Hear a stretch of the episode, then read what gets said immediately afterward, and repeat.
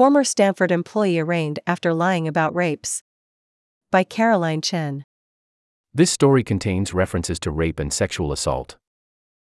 Former Neighborhood S Housing Service Center Supervisor Jennifer Gries was arraigned last Monday on felony charges of perjury and misdemeanor counts of inducing false testimony.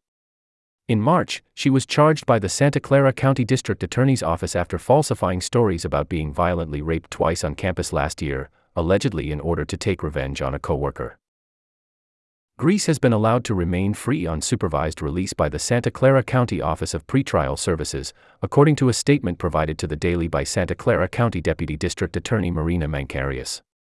Mancarius is the prosecutor for Gries case.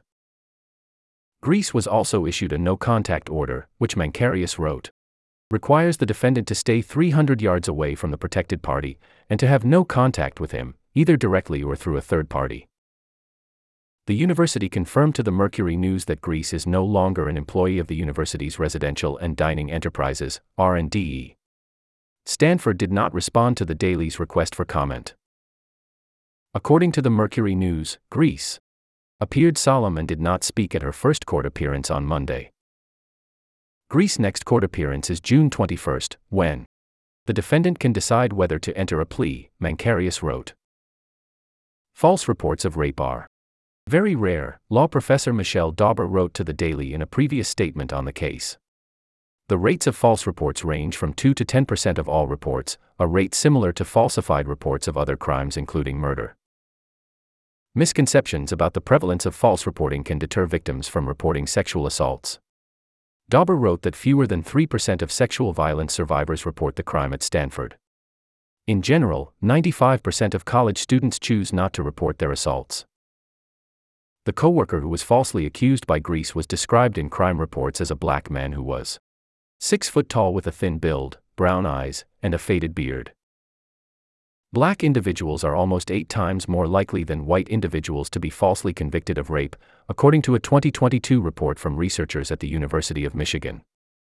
The same report found that among prisoners serving time for sexual assault, black individuals are more than three times more likely to be innocent than white counterparts.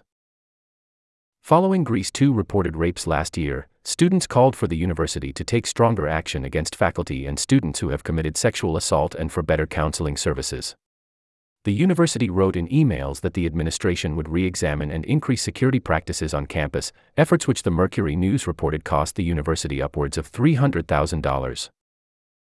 At Monday's hearing, Mancarius said that anyone who has survived sexual assault should still report the crimes, according to the Mercury News.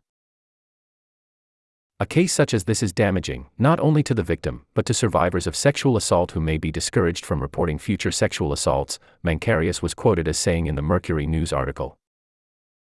But again, we at the DA's office want to encourage people to report, they will be supported and we will hold sexual offenders accountable. Caroline Chin 26 is the student activism beat reporter and a staff writer for news. Contact news at stanforddaily.com.